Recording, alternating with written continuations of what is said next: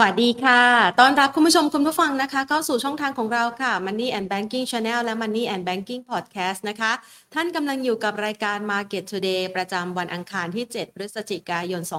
2566แล้วค่ะ มาเริ่มต้นกันนะคะสำหรับสัปดาห์นี้นะคะ ด้วยบรรยากาศการลงทุนที่พอฟื้นขึ้นมาจากทิศทางของความกังวลเกี่ยวกับเรื่องของอัตราดอกเบี้ย บอลยิวผ่อนคลายลงในช่วงของปลายสัปดาห์ที่ผ่านมานะคะ มาวันนี้เนี่ยมันก็มีบรรยากาศต่างๆ ที่อาจจะกลับมาปกคลุมอีกครั้งหนึ่ง เนื่องจากว่าอัตราผลตอบแทนพันธบัตรรัฐบาลสหรัฐนั้นดูเหมือนว่าจะยังไม่สงบง่าย ๆนะคะ เนื่องจากว่าทางด้านของเฟดนะคะยังมีบางมุมมองของเฟดในบางสาขาที่ระบุบอกว่าณปัจจุบันนี้เนี่ยทางด้านของธนาคารกลางสหรัฐนั้นยังไม่ได้สำเร็จภารกิจในการที่จะหยุดยั้งอัตราเงินเฟอ้อที่เร่งตัวสูงขึ้นในระยะเวลาที่ผ่านมาได้แล้วค่ะ ซึ่งประเด็นดังกล่าวนะคะ มันก็เลยทำให้เกิดแรงกระเพื่อม แล้วในจังหวะเดียวกันก็มีแรงเทขายทำกำไรออกมาด้วยนะคะ หลังจากช่วงที่ผ่านมาอาจจะขานรับกับประเด็นที่ค่อนข้างผ่อนคลายลงไปนะคะ ดังนั้น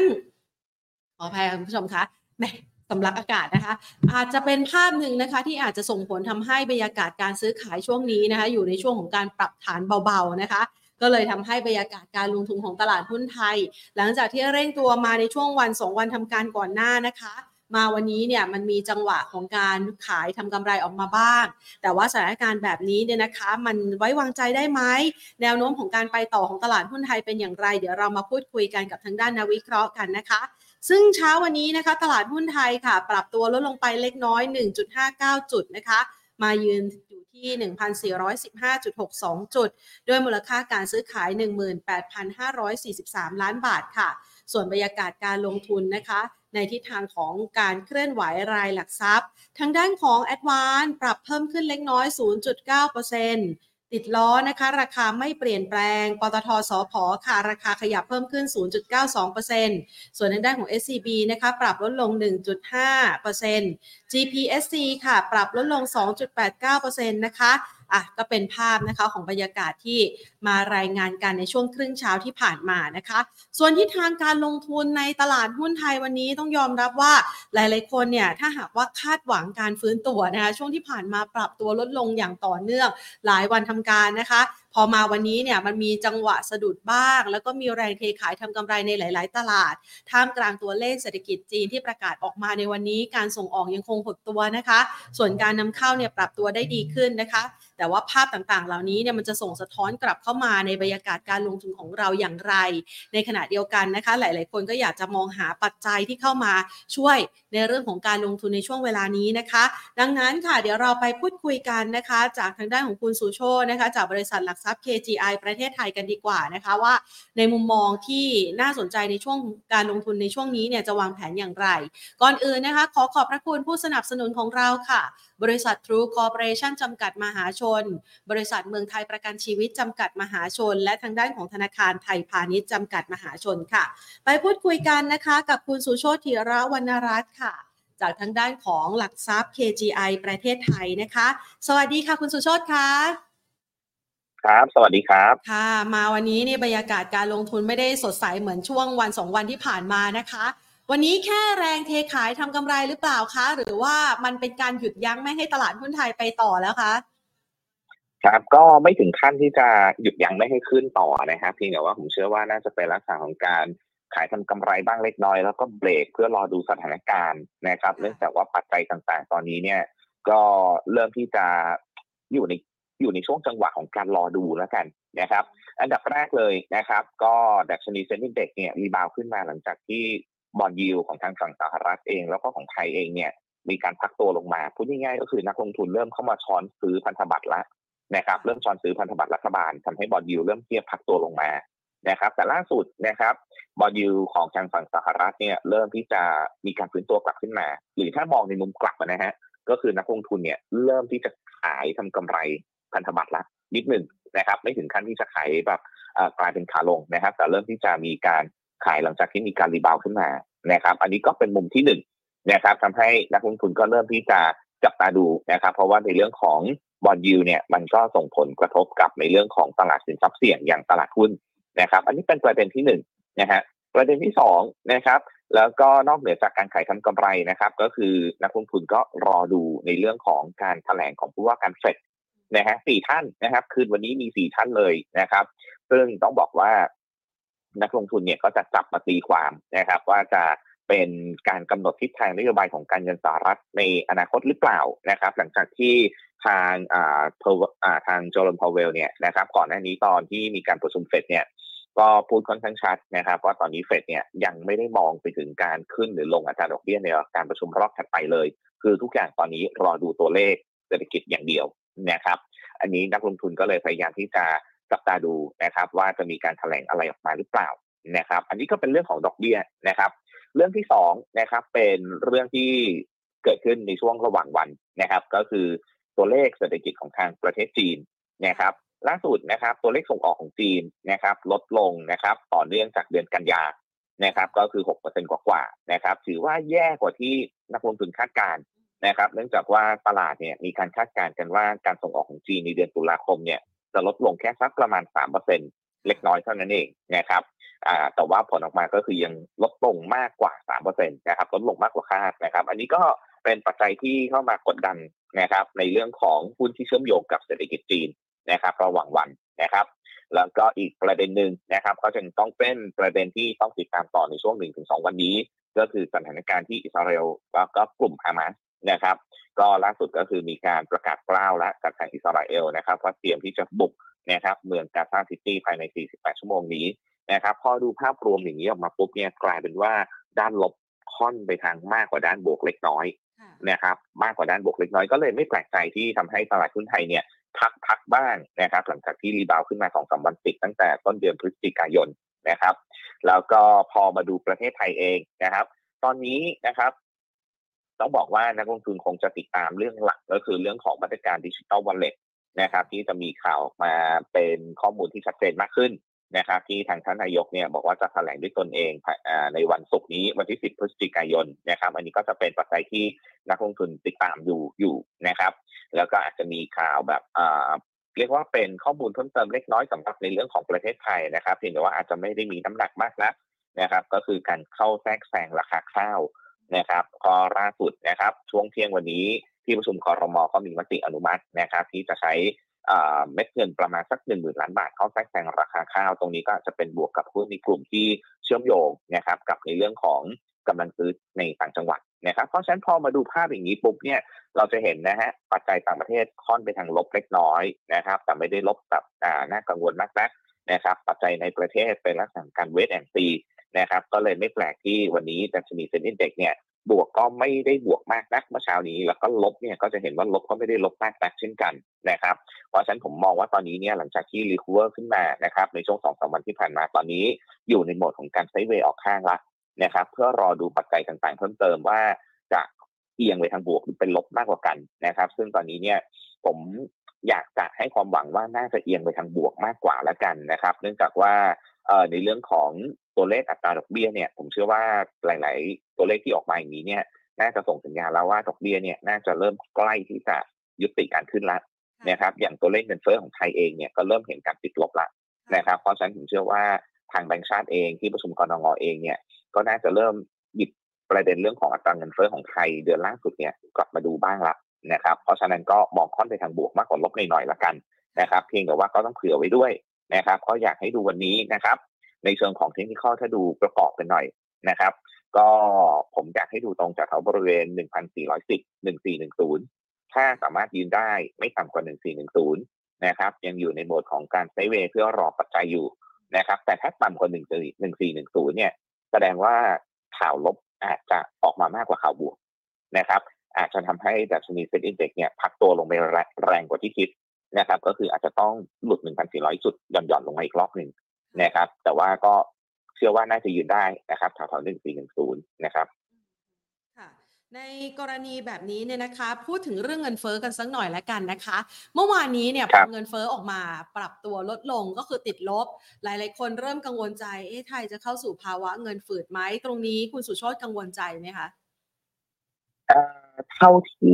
สิ่งที่เกิดขึ้นเนี่ยหลักๆเลยนะครับ เป็นผลจากมาตรการภาครัฐนะครับ ก็คือการคุมเรื่องค่าไฟ เรื่องของค่าน้ำมันนะครับ เป็นหลักนะครับ เพราะฉะนั้นผมเชื่อว่า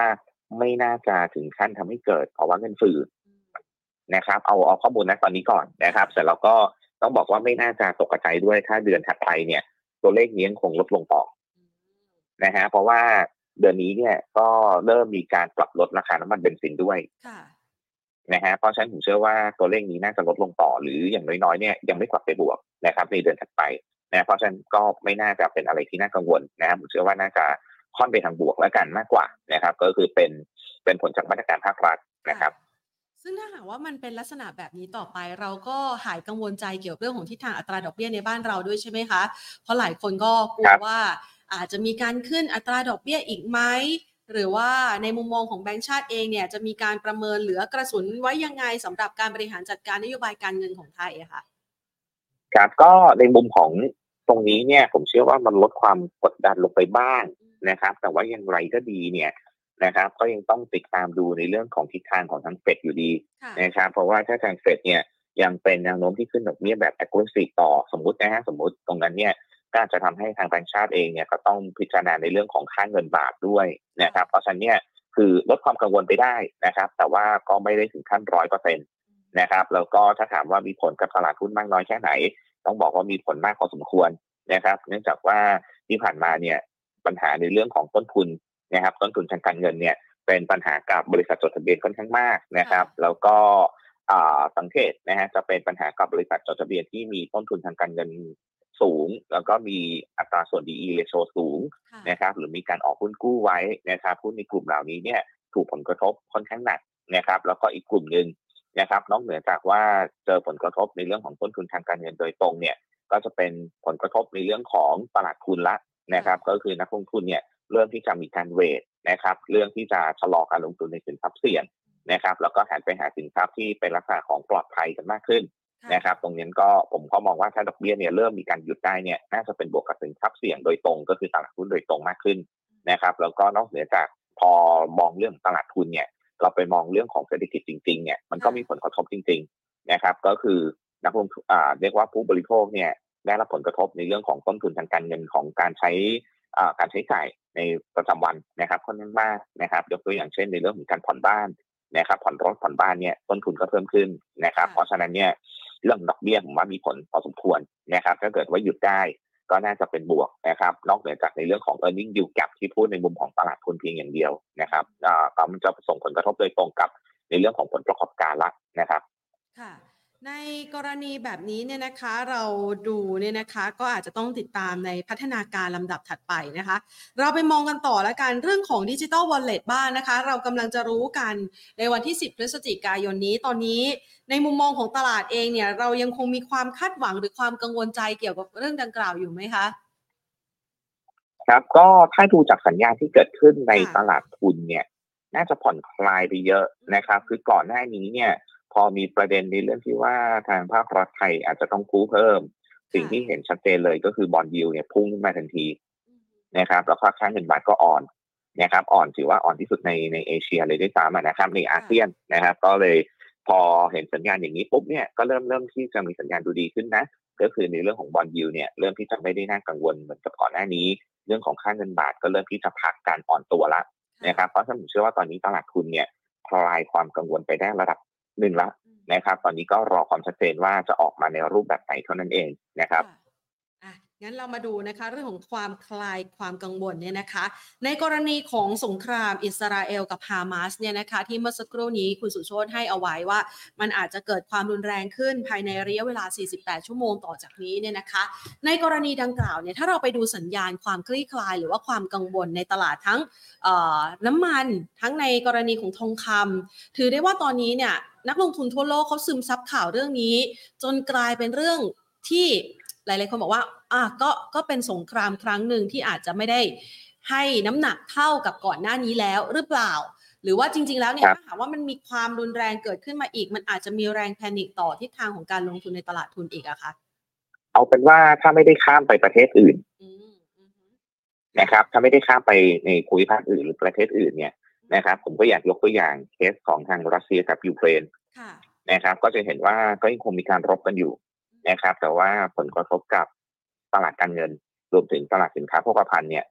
ไม่ได้มีผลมากเทียบกับตอนช่วงต้นๆละค่ะนะครับ คือตลาดเริ่มที่จะไม่แพนิคละ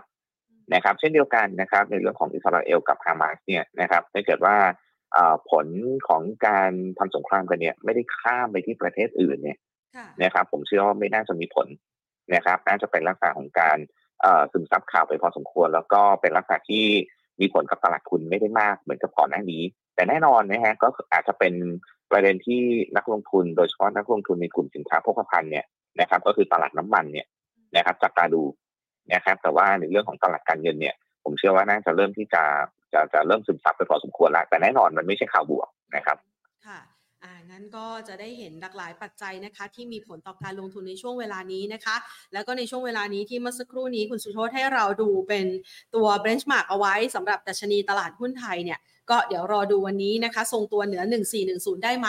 แต่ถ้าหากว่าเรามองสถานการณ์ตีในแง่ร้ายเลยนะคะ คุณสุโชตมองว่าดาวไซด์ของตลาดหุ้นไทยนี่มันยังมีอยู่หรือเปล่าคะ หรือว่ามันถูกจำกัดจากปัจจัยต่างๆ ที่มันคลี่คลายไปแล้วอะค่ะ ครับอันดับแรกเลยนะครับ ขอสมมติฐานก่อนว่าเอาบอลยูอยู่แค่ระดับตรงนี้อ่าฮะนะครับบอลยูอย่าพุ่งไปไกลกว่านี้นะฮะเอาเอาแค่เอาแค่ทุกวันนี้ก็พอค่ะนะครับ ถ้าบอลยูอยู่แค่ทุกวันนี้ค่ะนะครับ ตอนนี้เนี่ย e a r n i n g yield gap อยู่ในระดับที่พอรับได้ละค่ะนะครับ e a r n i n g yield gap อยู่ในระดับที่พอรับได้ละนะครับ อันดับแรกเลยนะครับ ต้องบอกว่าเป็นสิ่งที่เซอร์ไพรส์เหมือนกันนะครับค่ะก็คือเอ่อ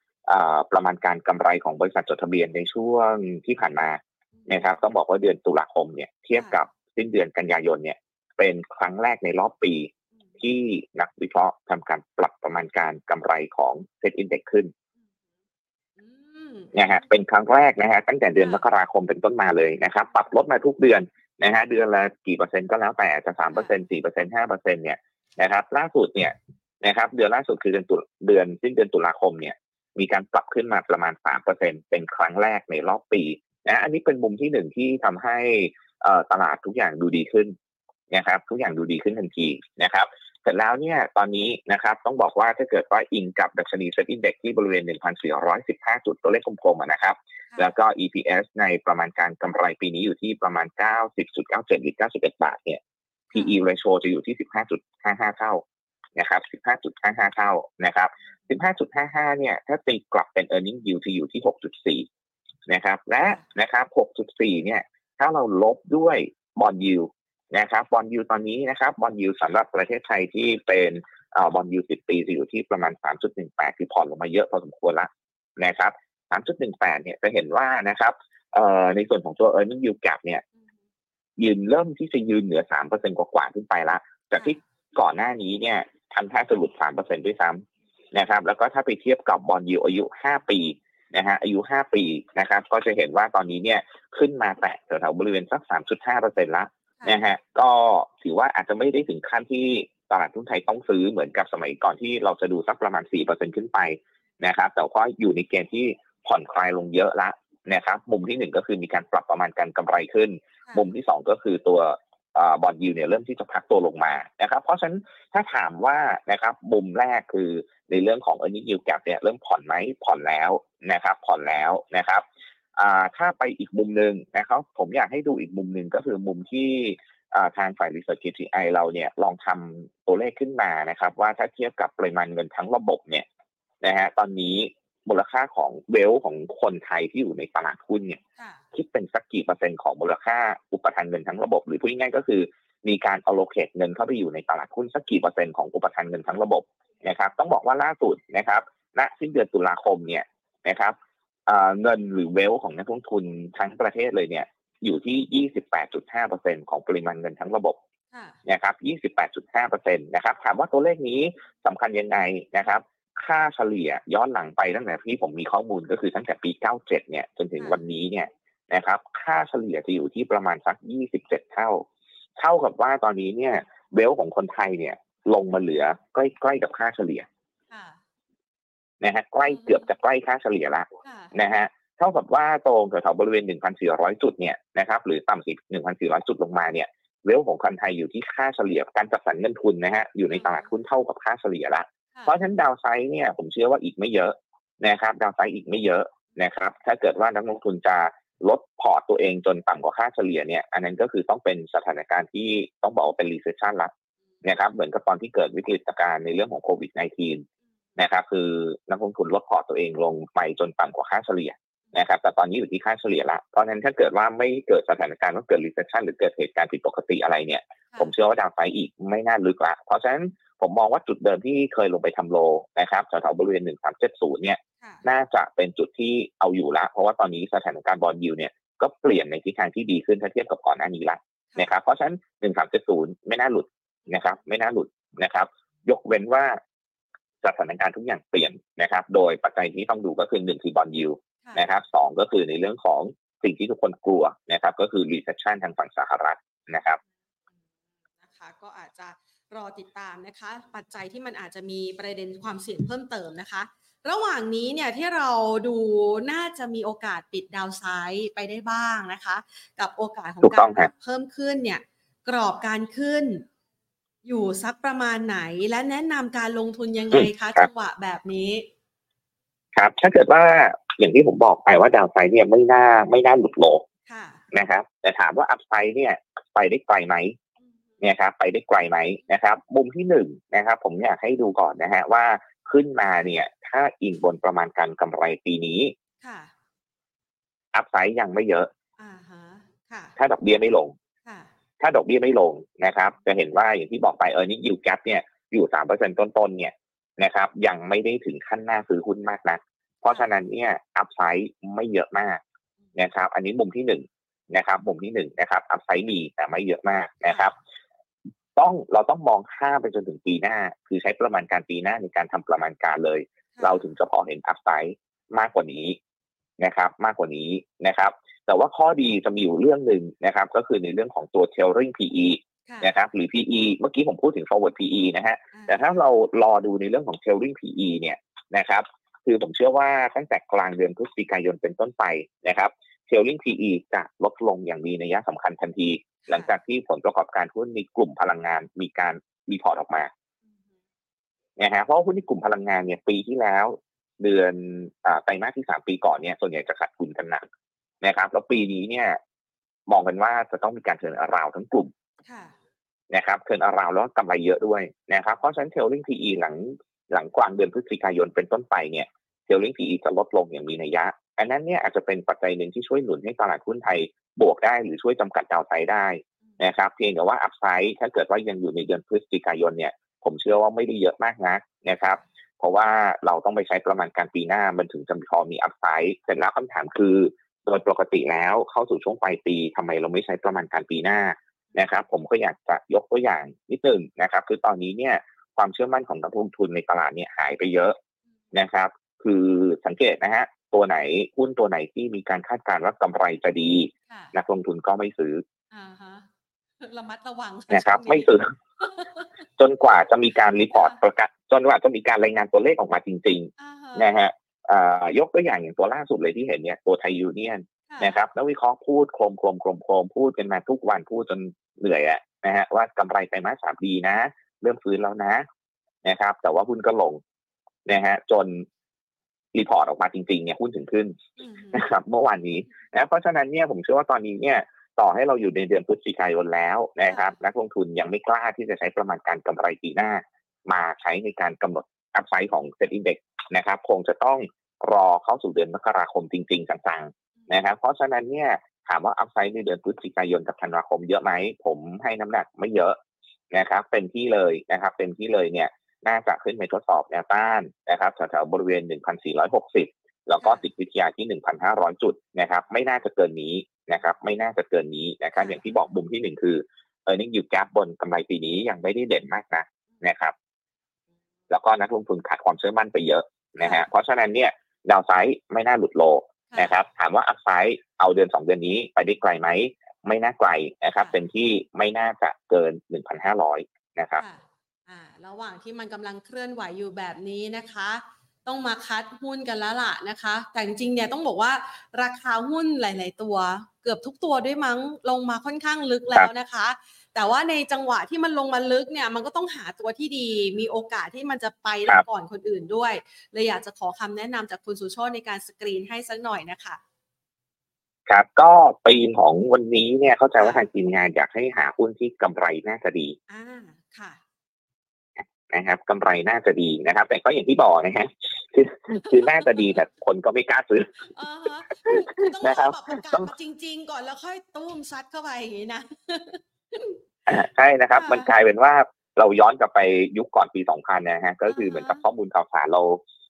ยุคก่อนปี 2000 นี่ข้อมูลข่าวสารน้อยนะครับ เข้าไม่ถึงกันไม่มีอินเทอร์เน็ตนะครับ แต่ตอนนี้เนี่ยข้อมูลข่าวสารเยอะเกินไปเลยไม่เชื่อ ใช่ สกรีนไม่ถูกเลยนะครับอันนั้นก็นู่นก็นี่อืมอะค่ะนะครับ เพราะฉะนั้นเนี่ยอะเราก็มาไล่เรียงกันแล้วกันนะครับ ว่าตอนนี้กลุ่มที่น่าจะดี แล้วก็หุ้นในกลุ่มแต่ละกลุ่มที่น่าจะดีนะครับ ผมก็ลอง list มาเนี่ย มันก็มีหลายกลุ่มนะ แต่ว่าขอสักกลุ่มสักตัวสองตัวก็พอค่ะนะครับอืมอะมาดูกลุ่มแรกนะครับ กลุ่มแรกเนี่ยพวกอาหารส่งออกค่ะ อาหารส่งออกเนี่ยอย่างที่ผมบอกไปตัวทียูหรือไทยูเนี่ยในงบออกแล้ว แล้วงบได้งบออกมาดีอืมนะครับแล้วก็ไตรมาสสี่น่าจะดีกว่าไตรมาสสามค่ะนะครับเพราะฉะนั้นตัวไทยูเนี่ยให้เป็นหนึ่งในในตัวที่น่าสนใจ เพียงแต่ว่านักลงทุนบางคนก็บอกว่าเอ๊ะหุ้นออกมาแล้ว เอ้ยอ่างบออกมาแล้วหุ้นก็บวกมาหน่อยนึงแล้วอืม นะครับ บางคนอาจจะไม่ค่อยชอบนะครับอ๋อคือคือเอ๊ะคือบวกมันขึ้นมาแล้วนี่นะครับกลัวไม่ได้อีกนะครับค่ะมันบวกมาแล้วหน่อยนึงอ่าฮนะครับอ่าแต่ไม่เป็นไรนะครับ ตัวไทยูเนียนเนี่ยก็เชื่อว่า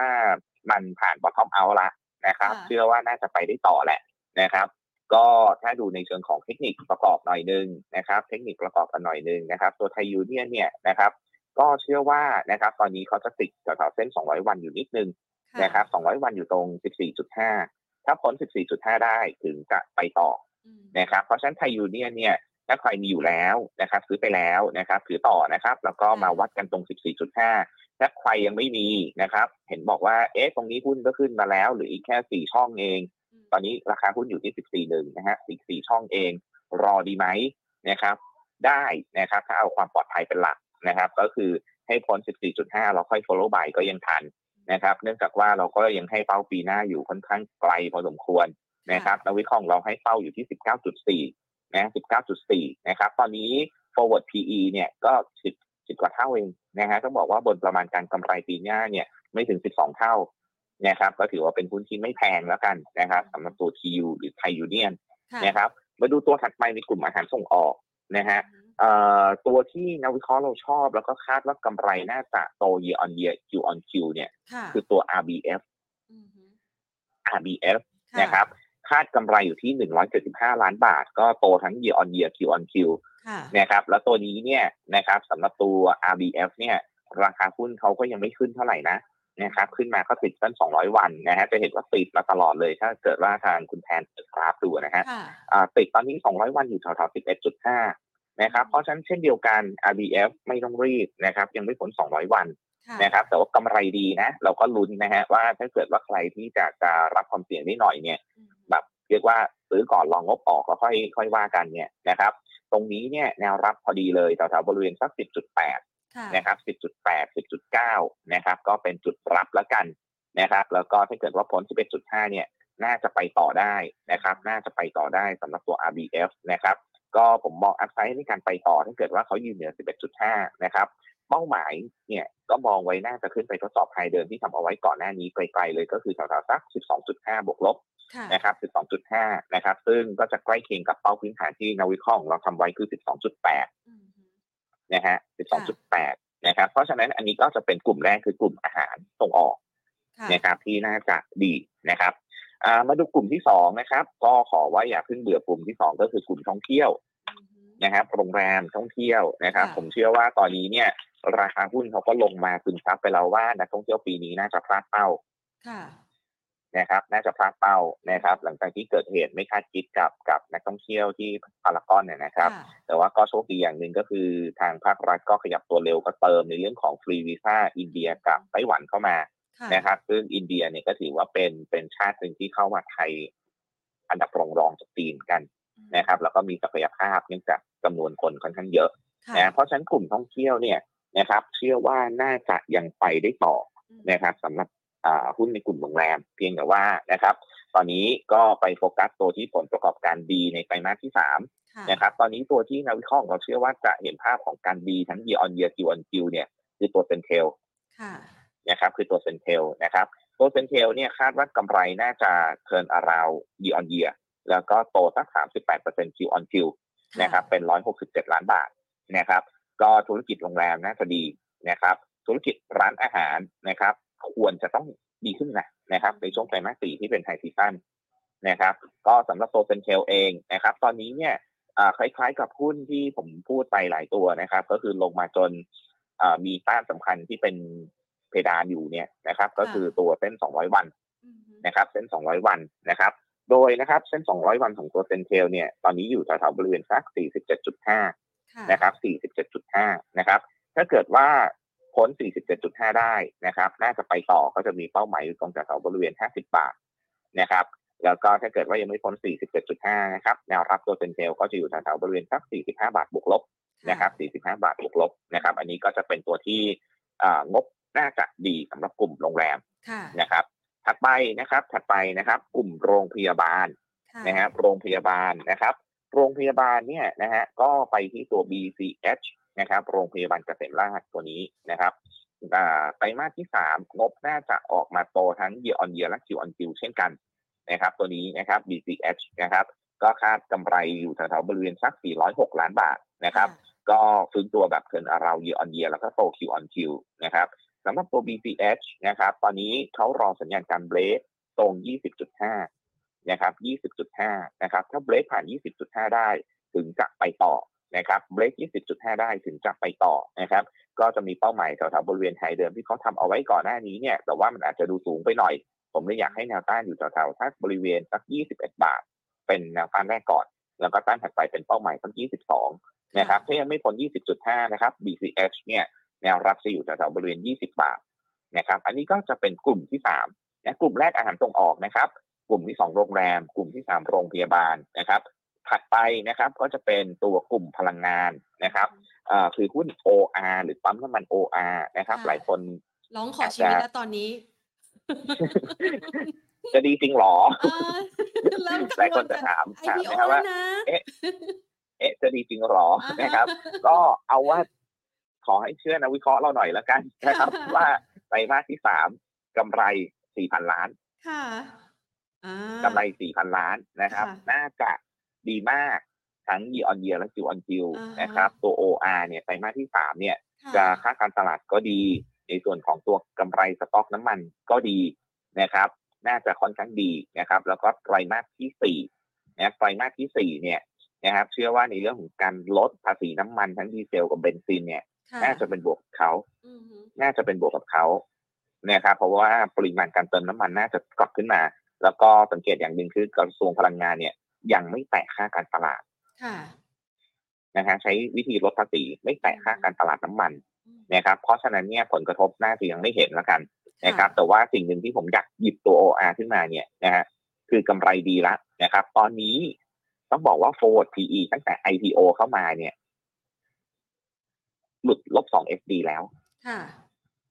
ลบสอง FD มีสองความสำคัญยังไงนะฮะทางสถิติเนี่ยนะฮะ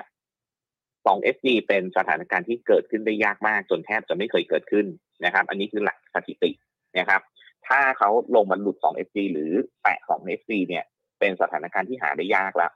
นะครับ ตอนนี้ forward PE 19 เท่าบวกลบคือลบ2 FD นะครับ price to book เช่นเดียวกัน 1.9 เท่าคือลบ2 SD เหมือนกัน คือตอนนี้เนี่ย OR เนี่ย น่าจะถูกที่สุดตั้งแต่เข้าตลาดและขณะที่กำไรเขาน่าจะดีมากที่ไตรมาสที่สามนะครับก็อาจจะเป็นจังหวะหนึ่งในการเล่น trading เอา rebound กลับขึ้นไปหน่อยหนึ่งแล้วกันนะครับ คงไม่ได้คาดหวังว่าจะขึ้นเป็นขาขึ้นตอนนี้นะครับ ก็สำหรับ OR นะครับแนวรับก็อยู่แถวๆสัก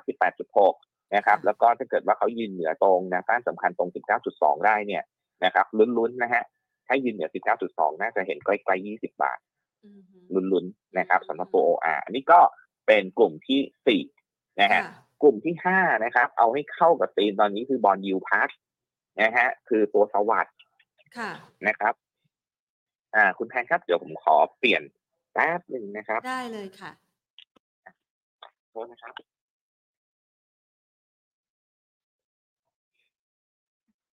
โอเค บังเอิญตัว อ่าบลูทูธแบตอ่อนพอดีนะครับได้เลยค่ะครับมาดูหุ้น กลุ่ม non-bank นะฮะ non-bank เนี่ยเอาเข้ากับธีมตอนนี้ว่า bond yield พักนะฮะ bond เอ่อ bond non-bank เขาเกี่ยวอะไรกับ bond yield นะฮะ non-bank เนี่ย ต้นทุนทางการเงินหลักๆ คือการออกหุ้นกู้ค่ะนะฮะเมื่อเขาออกหุ้นกู้เนี่ย โดยส่วนใหญ่แล้วเขาจะมีเรตติ้งสำหรับ corporate bond ใช่ไหมฮะ แต่ว่าค่ะเขาต้องอิงกับตัวที่เป็น base หลักก็คือ พันธบัตรรัฐบาลนี่แหละอืมฮึนะครับ แล้วก็บวกด้วยความเสี่ยงของตัวเขาเองขึ้นไปในการออกหุ้นกู้นะครับ เพราะฉะนั้นเนี่ยถ้าบอลยูเริ่มพัก เท่ากับว่าต้นทุนทางการเงินของเขาในการออกหุ้นกู้ในระยะถัดไปเนี่ย ก็จะลดลงไปด้วยนะฮะอันนี้คือกลุ่มนอนแบงค์นะครับขณะที่ฝั่งปล่อยกู้นะครับฝั่งปล่อยกู้เนี่ยไม่มีผลนะครับเขาก็ใช้เรทเดิมกับที่เขาเรียกเก็บเนี่ยแหละนะครับ เพราะฉะนั้นเนี่ยที่ผ่านมาที่หุ้นตัวกลุ่มนอนแบงค์ลงมาตลอดทางเนี่ยนะครับ ก็หลักๆก็คือต้นทุนทางการเงินเขาขึ้นนะครับอ่าทำให้ส่วนต่างกำไรเนี่ยมันมันต่ำลง นะครับมันมีความเสี่ยงที่จะต่ำลงนะครับค่ะแต่ตอนนี้สถานการณ์เริ่มเปลี่ยนละถ้าเกิดว่าบอลยิวเริ่มพักเนี่ยต้นทุนทางการเงินก็จะเริ่มลดลงนะครับ โอกาสในการทำกำไรก็จะเพิ่มขึ้นนะครับ เสร็จแล้วนะครับ ช่วงเที่ยงวันนี้อย่างที่ผมเกริ่นไปตอนต้นนะครับ ว่าที่ประชุมครมมีมติอนุมัติในเรื่องของการเข้ามาแทรกแซงราคาข้าวอืมนะครับ ซึ่งตรงนี้เนี่ยน่าจะเป็นบวกกับลูกค้าของสวัสด์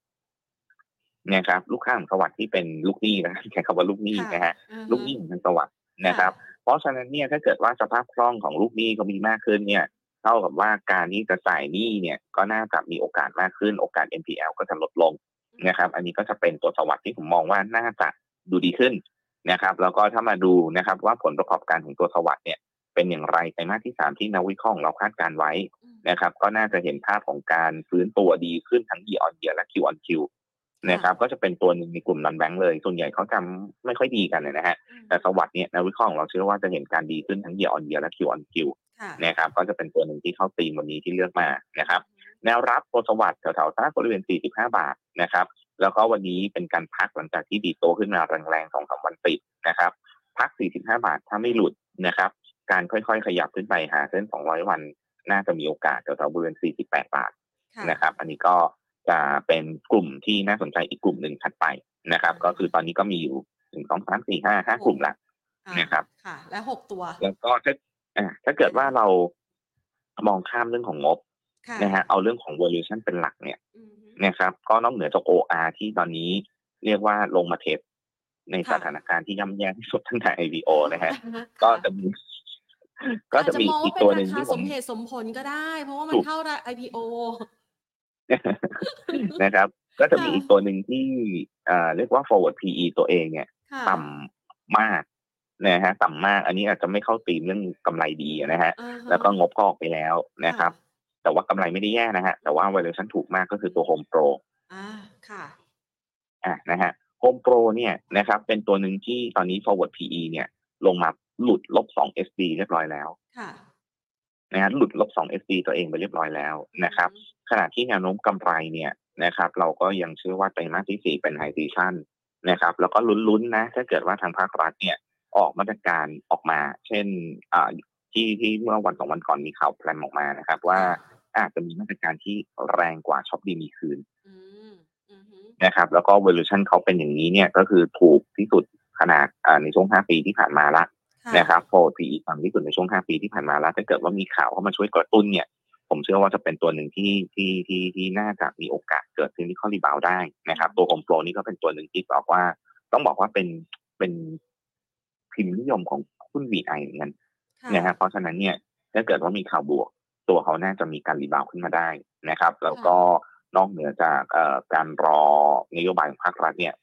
นะครับ ก็จะเป็นประเด็นในเรื่องของการล้างสต็อกของพวกบ้านและคอนโดอ๋อที่ผ่านมาเราเห็นนะฮะมีการล้างสต็อกกันเยอะค่ะ นะครับเนื่องจากว่าธุรกิจอสังหาก็ขาดสภาพคล่องกันเยอะนะครับ เนื่องจากว่าต้นทุนทุกอย่างมันขึ้นต้นทุนทางการเงินนะฮะเอ่อถ้าเกิดว่ามีการล้างสต็อกบ้านและคอนโดเนี่ยเท่ากับว่าบ้านและคอนโดเนี่ยจะถูกโอนไปอยู่ในมือของผู้คนมากขึ้น เท่ากับว่าผู้คนจะต้องมีการตกแต่งบ้านอืมฮึนะฮะเพราะฉะนั้นยอดเฟอร์นิเจอร์ไตรมาสที่สี่ผมลุ้นๆว่าน่าจะเห็นภาพที่ดีขึ้นสำหรับตัวโฮมโปรค่ะนะครับ ก็มองเป็นตัวหนึ่งที่ เอ่อ เรียกว่างบไปดีไตรมาสสี่แล้วกันนะครับ ก็ตัวนี้นะครับแนวรับแถวๆสักบริเวณ 11.9 นะฮะ 11.9 นะครับ แล้วก็สำหรับวันนี้แนวต้านเนี่ยให้ยืนเหนือตรง 12.1 ตรงที่ราคาบนกระดานตรงนี้ได้นะครับ น่าจะมีโอกาสขึ้นไปหาแนวต้านถัดไปตรงแถวๆ12.5อืมนะครับ ก็ก็มองเป็นตัวหนึ่งที่งบน่าจะดีไตรมาสที่ 4 คืองบมันออกไปแล้วไตรมาสที่ 3 นะครับค่ะอันนี่ก็เป็นอีกตัวหนึ่งก็คือกลุ่มค้าปลีกนะครับอ่าฮะนะคะก็เอาให้ไว้น่าจะนะครบถ้วนค่ะ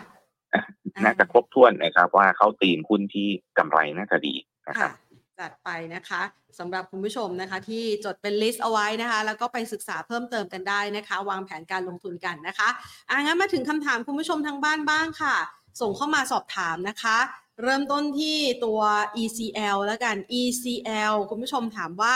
มันพอจะมีโอกาสปรับเพิ่มขึ้น อันนี้เป็น leasing ตัวเล็กใช่ไหมคะ มีโอกาสปรับขึ้นตามรุ่นพี่อย่าง MTC กับติดล้อบ้างไหมครับ ครับตัวนี้การธุรกิจต่างจากพวก MPC กับติดล้อนิดนึงนะครับค่ะเขาเน้นการปล่อยเช่าซื้อรถมือสองอืมรถยนต์เลยอืมนะฮะไม่ใช่จำนำทะเบียนจำนำทะเบียนค่ะอาจจะมีเริ่มทำบ้าง แต่ยังไม่เยอะค่ะนะครับ หลักๆของเขาเนี่ยเขาเป็นเจ้าตลาดสำหรับรถมือสองอืม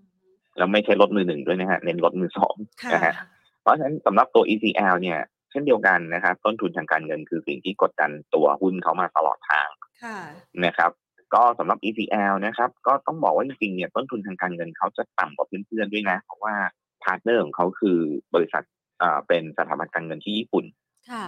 นะครับแล้วก็มีการปล่อยกู้มาในอัตราดอกเบี้ยต่ำให้ทาง ECL เรียบร้อยแล้วอืมนะจริงๆแล้วเนี่ยต้นทุนทางการเงินเขาเนี่ยค่อนข้างต่ำนะครับค่ะแต่สิ่งที่ตลาดอาจจะกังวลแล้วก็กดดันราคาหุ้นเขาช่วงที่ผ่านมาก็คือ ราคารถมือสองนี่แหละว่ามันอาจจะตกต่ำค่ะแล้วก็เศรษฐกิจอาจจะไม่ดีนะครับ คนที่อ่าซื้อรถมือสองไปเนี่ยอาจจะมีโอกาสเกิด NPL ก็ได้นะครับแต่โอเค ไม่เป็นไรนะครับ ตอนนี้เนี่ยเราเล่นตามธีมก่อนก็คือดอกเบี้ยลงนะฮะอ่าตัว ECL เนี่ยในเชิงของ pattern graph เนี่ยถามว่าตอนนี้ดูดีไหม ถ้าเกิดว่าเขายืนเหนือ 1.5เซตค่ะนะฮะ1.5เซตอันนี้คือจุดกึ่งกลางของ Bollinger Band นะครับ ถ้าเกิดว่ายืนเหนือ 1.5เซตเนี่ยเขาจะกลับขึ้นไปเล่นข้างบนนะเล่น band บนนะ band บนของเขาอยู่ตรงไหนบ้างนะครับ แนวต้านเนี่ยก็อยู่ตรง 1.64อืมนะ1.64 นะครับ แล้วก็ถ้าเกิดว่าโมเมนตัมยังไปได้ต่อเนี่ยนะครับก็น่าจะมีโอกาส rebound ขึ้นไปทดสอบใกล้ๆเส้น200วันก็คือแถวๆใกล้ๆบริเวณ 1.7 นะเพราะฉะนั้น ECL เนี่ยถ้าในส่วนของเทคนิคนะครับ 1.57 เป็นแนวรับ ในส่วนของแนวต้านนะครับ ดูตรง 164 แล้วก็ 170 นะครับ ในเชิงของผลประกอบการตัวนี้ไม่ได้ตามสักพักแล้วนะครับ ก็เลยไม่แน่ใจว่าผลประกอบการจะเป็นอย่างไรนะครับ แต่ว่าในเชิง pattern graph เนี่ยจะเห็นว่าเขาเขาเขาเรียกว่าหยุดทำนิวโรมาสักระยะใหญ่ๆแล้วนะครับอืมอ่างั้นไปต่อนะคะ ตัว CPO บ้าง CPO มองยังไงคะครับตัว CPO ก็เป็นตัวหนึ่งที่ลงมาเยอะนะครับอ่ามันก็เจอมรสุมหลายเรื่องนะครับค่ะก็เจอคู่แข่งเยอะ ไม่ว่าจะเป็นร้านสะดวกซื้อเองก็มีคนเข้ามาแข่งเต็มเลยอืมนะครับ อย่าง CJ m a l l ก็เริ่มเข้ามาเป็นคู่แข่งละนะครับค่ะอ่าแล้วก็ในส่วนของตัวร้านค้าส่งก็เจอคู่แข่งอย่างตัวกลุ่มเซ็นทรัลนะครับ ที่จะเปิดชนกับทางแมคโครของเขานะครับ เพราะฉะนั้นก็เจอคู่แข่งเข้ามาเยอะนะครับก็สำหรับตัว CPO ก็เลยเป็นปัจจัยหนึ่งที่อาจจะเป็นปัจจัยกดดันราคาหุ้นเขาในช่วงที่ผ่านมานะครับ แต่ผมเชื่อว่าลงมาถึงจุดจุดๆหนึ่งเนี่ยนะครับเอ่อศักยภาพการแข่งขันของ CPO ก็ยังเหนือกว่าคู่แข่งอยู่ค่ะ นะครับยังเหนือกว่าคู่แข่งอยู่นะครับ ตอนนี้เนี่ยน่าจะรอลุ้นอยู่สองเรื่องเนี่ยเรื่องแรกนะครับ ก็คือในเรื่องของไตรมาสที่สี่การท่องเที่ยวแล้วก็การบริโภคในประเทศถ้าฟื้นตัวกลับขึ้นมาได้นะครับ น่าจะเป็นบวกกับร้านสะดวกซื้อแล้วมุมที่สองคือร้านค้าส่งแล้วร้านค้าส่งเนี่ยก็คือตัว CP Extra นะครับที่เป็นบริษัทลูกของเขาแล้วส่งกำไรกลับมาที่ตัวแม่เนี่ยค่ะนะในช่วงที่ผ่านมาเจอสองปัจจัยลบนะปัจจัยลบแรกก็คือราคาเนื้อสัตว์หมูไก่เนี่ยลงหนัก นะลงหนักมากนะครับก็ทำให้เอ่อเรียกว่าเอ่อกำไรของเขาเนี่ยอัตรากำไรของเขาเวลาเอาเนื้อหมูเนื้อไก่มาขายเนี่ย มันไม่เจอมันไม่ได้รับประโยชน์จากภาวะเงินเฟ้อนะฮะเพราะว่าหมูไก่มันลงนะครับ แต่ว่านะครับตรงนี้เนี่ยผมเชื่อว่าถ้าการท่องเที่ยวกลับมา แล้วก็มีการปรับปรามพวกหมูหมูเถื่อนได้จริงเนี่ยนะครับ ราคาเนื้อหมูน่าจะบัตทอมตรงนี้ละอืมนะครับแล้วก็ธุรกิจท่องเที่ยวร้านอาหารน่าจะฟื้นตัวกลับมายอดขายพวกสินค้ากลุ่มโคเลกา น่าจะกลับมา เพราะฉะนั้นเนี่ยน่าจะหนุนทั้งสองทางก็คือ ค้าปลีกเนี่ยได้แรงหนุนการบริโภคในประเทศและการท่องเที่ยวนะครับ ค้าส่งน่าจะได้แรงหนุนในเรื่องของการ bottom out ของราคาเนื้อหมูอืมนะครับ แล้วก็การท่องเที่ยวนะครับ เพราะฉะนั้นตัว CPO เชื่อว่าเราไซส์ต่ำละน่าจะรอในเรื่องของการฟื้นตัวนะฮะตรงนี้นะครับจะเห็นว่าถ้าย้อนกราฟไปไกลๆเปิดกราฟเป็นลักษณะของ weekly หรือ monthly ก็ได้นะฮะจะเห็นว่าตัว CPO เนี่ย ตั้งแต่ที่เกิดสถานการณ์วิกฤตโควิด -19 เนี่ยนะฮะหุ้นของเขาลงมาทำจุดโลเนี่ยจะอยู่แถวๆบริเวณสัก 55 บาทบวกลบ ทุกครั้งที่ลงมาโลเนี่ยแถวๆนี้นะครับ 55 บาทหย่อนลงมาอะให้หย่อนถึง 53ค่ะนะฮะแล้วก็ดีดตัวกลับทุกครั้ง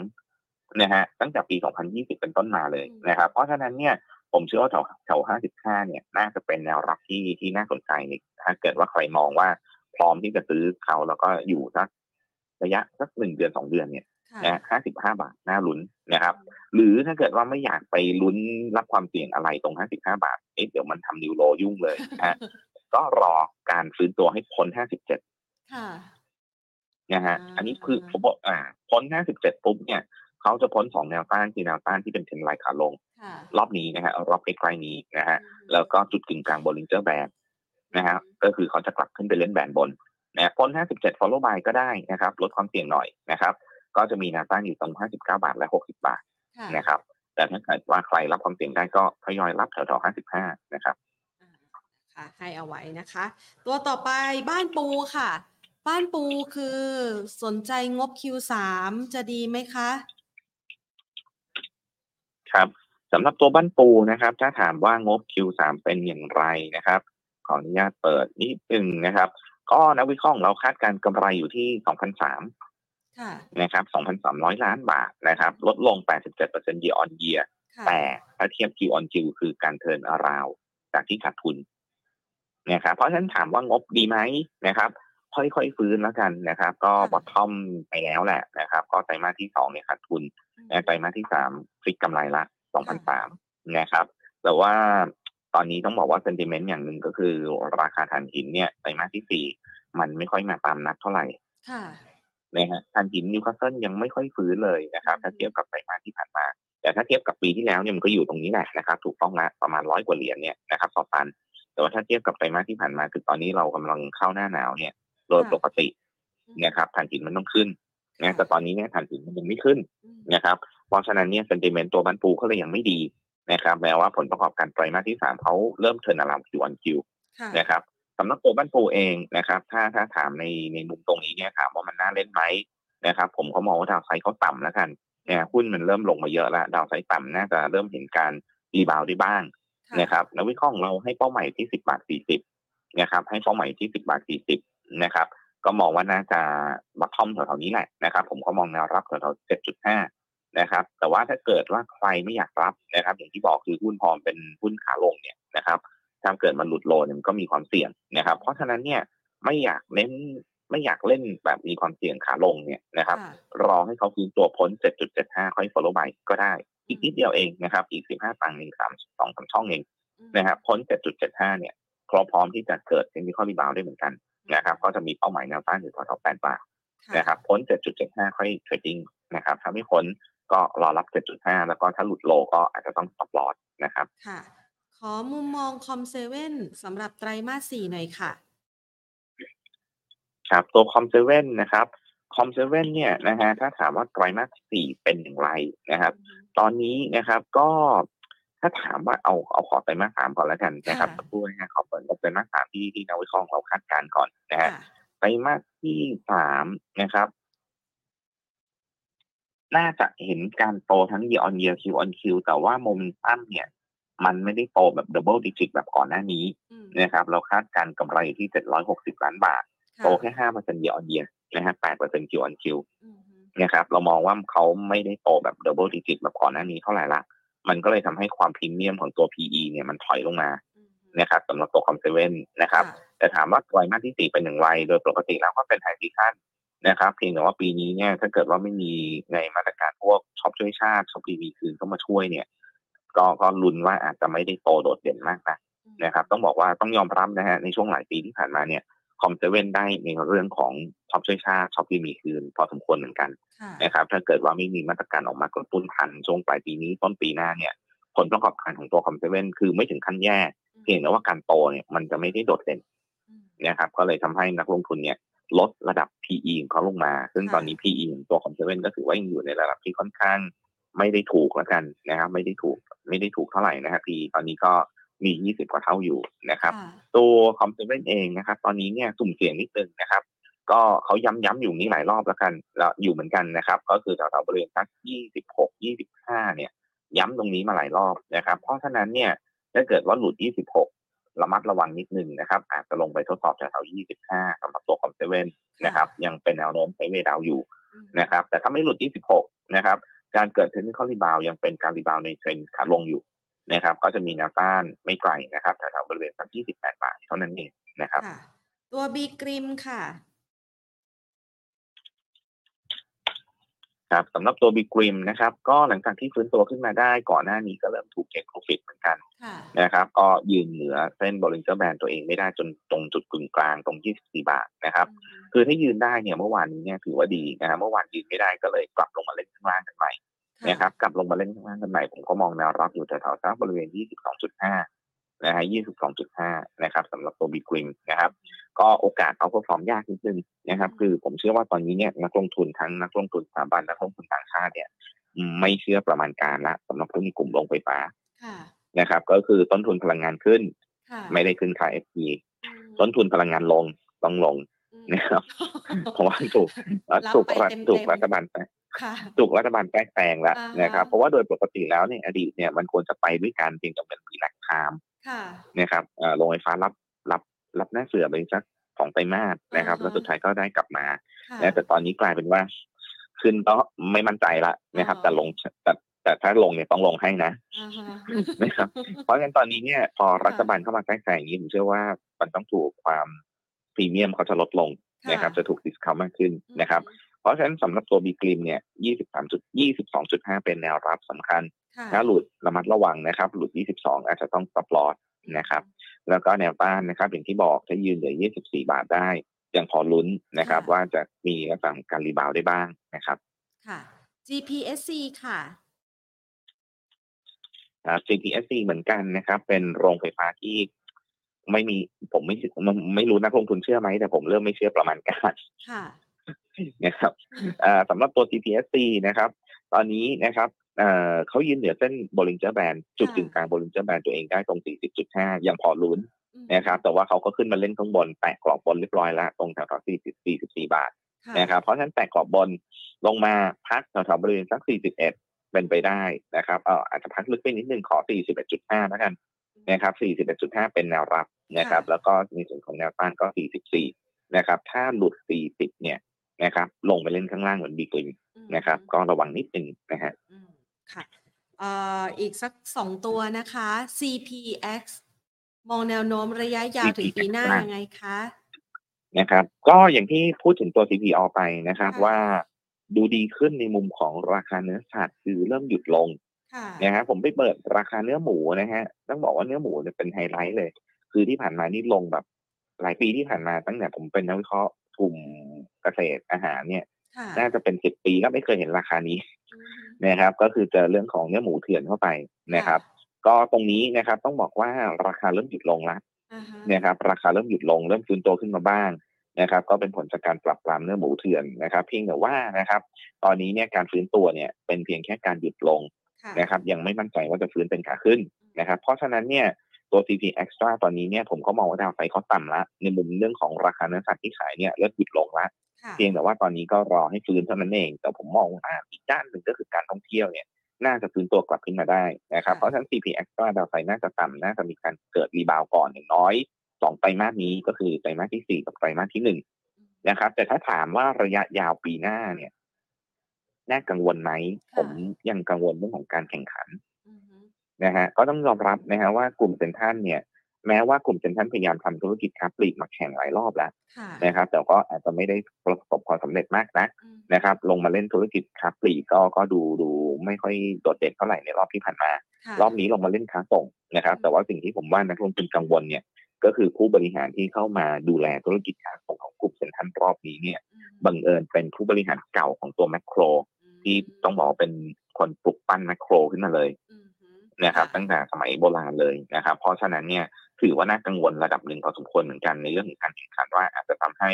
มาจินในระยะยาวเนี่ยเจอผลกระทบได้เหมือนกันอืมหรือในส่วนของตัว Market Share นะครับค่ะอาจจะมีผลกระทบได้เหมือนกันแต่ช่วงสั้นๆนะครับไตรมาสสี่ไตรมาสหนึ่งผมเชื่อว่า ผลผลประกอบการน่าจะยังโอเคอยู่นะครับสำหรับตัว CP Extra นะครับ น่าจะมาต้อมแถวๆ28 บาท 27 บาทนี่แหละนะครับ ไม่น่าหลุดนะครับ ยกเว้นหลุด 27.5 นี่ stop loss ก่อนนะครับแต่ว่าทำ new low นะครับ ถ้าไม่หลุดเนี่ยน่าจะมี rebound นะครับพ้น29 บาทได้ฟื้นตัวนะครับแนวต้านถัดไป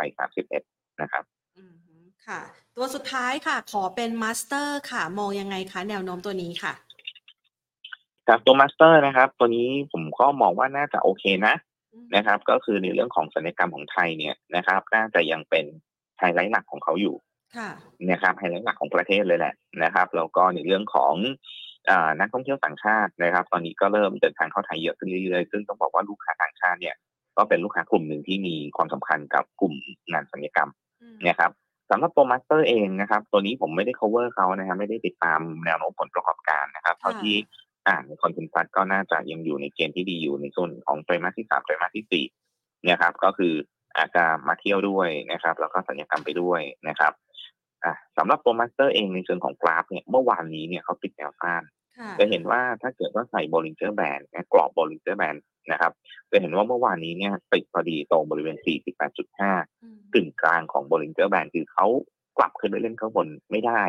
ยังถูกกดอยู่นะครับ เพราะฉะนั้นนะครับ ตัว MASTER เนี่ยแนวรับของเขาตอนนี้เขาถ้าเกิดว่าเขาขึ้นไปยืนตัวจุดกึ่งกลาง Bollinger Band ไม่ได้ซึ่งตอนนี้อยู่ที่ 48 บาทนะครับ ถ้ากลับไปยืนไม่ได้นะครับ น่าจะมีการพักลงมาบ้างเล็กน้อยแถวๆบริเวณสัก 45 บาทบวกลบนะฮะ46 ลงมาถึง 45 นะครับ ก็เป็นจุดที่เขาน่าจะพักอยู่บริเวณนี้นะครับถ้าเกิดว่าพักอยู่ได้ไม่หลุด 45 นะครับ คงจะกลับขึ้นไปสู้ใหม่ตรง 48 บาท แล้วก็ถ้ายืนเหนือ 48 บาทได้เนี่ย โอกาสค่อนข้างสูงที่จะขึ้นไปสู่จุดที่เขาก่อนที่จะเบรกดาวลงมา ก็คือแถวๆบริเวณ 52.5 นะครับ ก็จะเป็นเป้าหมายสำหรับการเกิดเทคนิคอลรีบาวนะครับ ยกเว้นว่าหลุด 45 เนี่ย อันนี้น่ากังวลนะครับ คงจะต้องลงมาข้างล่างกันใหม่อีกรอบหนึ่งแถวๆสักบริเวณ 42-43 นะครับ ค่ะอ่านะคะให้เป็นคำแนะนำเอาไว้นะคะ หลาย ๆ ตัวที่หลาย ๆ ท่านส่งกันเข้ามานะคะ คุณสุโชตก็ดูให้ละเอียดเลยนะคะ แล้วก็ดูราคาให้ด้วยนะคะอะวันนี้นะคะก็เป็นแนวทางในการลงทุนนะคะ พร้อมกับหุ้นดีนะคะกำไรมีโอกาสเติบโตเด่นมาฝากกันไว้ด้วยนะคะ วันนี้ขอบคุณคุณสุโชตมากนะคะ มาให้ไอเดียการลงทุนแล้วก็มองภาพรวมตลาดหุ้นไปพร้อมกันค่ะ ขอบคุณนะคะ สวัสดีค่ะ สวัสดีครับ ค่ะนะคะเป็นคำแนะนำการลงทุนนะคะจากคุณสุโชติธีระวรรณรัตน์ค่ะ ผู้บริหารนะคะฝ่ายวิเคราะห์นะคะจากทางด้านของ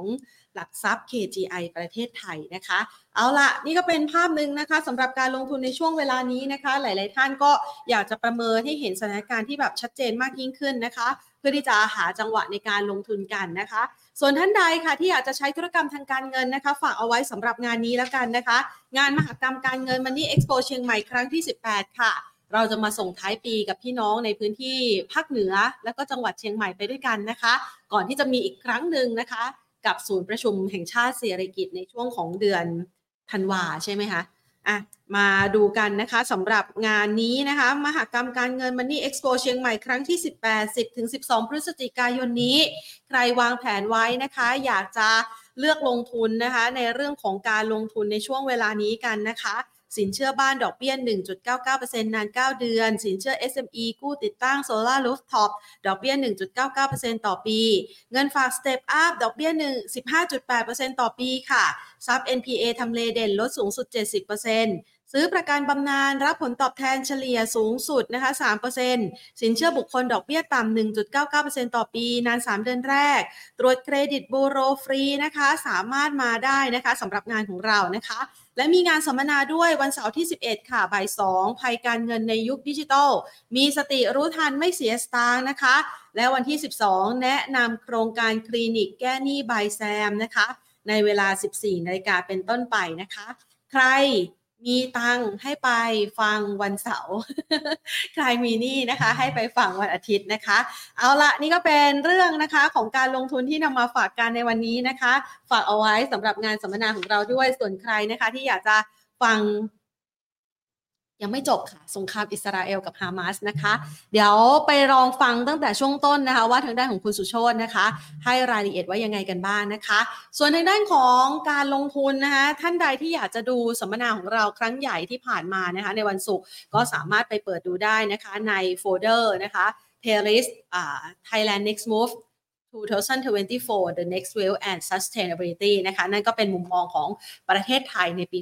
2024 นะคะมีหลากหลายปัจจัยที่หลาย ๆ คนอาจจะต้องใส่ใจแหละนะคะ โดยเฉพาะอย่างยิ่งนักลงทุนผู้ทำธุรกิจนะคะ ไปลองฟังกันค่ะ มีมุมมองที่น่าสนใจหลากหลาย เพื่อเตรียมความพร้อม รองรับความท้าทายในปี 2024 ไปพร้อมกันนะคะ วันนี้หมดเวลาลงแล้วลากันไปก่อน สวัสดีค่ะ